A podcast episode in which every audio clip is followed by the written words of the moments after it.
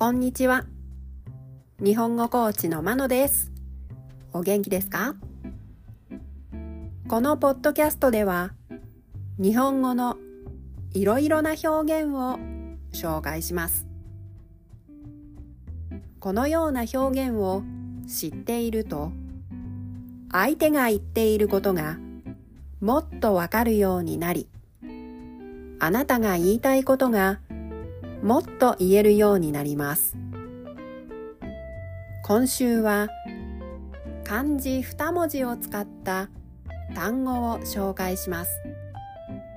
今日は安定です。意味は動いたり揺れたりする心配がなく落ち着いていることです。安定は名詞ですが、後ろにするをつけると動詞としても使えます。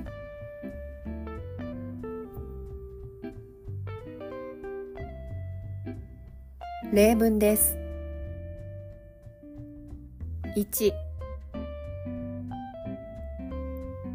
彼は転職してから生活が安定しました。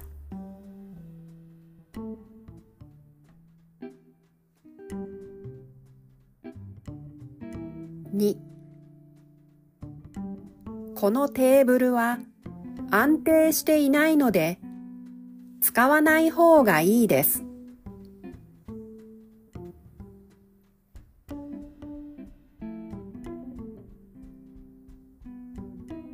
3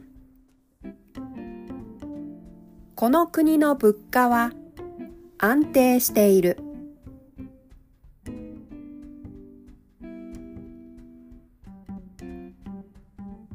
4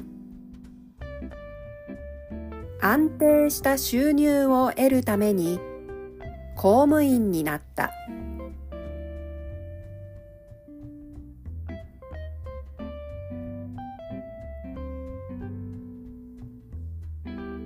いかがでしたか？次回も漢字二文字を使った単語を紹介します。では今日はこの辺で。さようなら。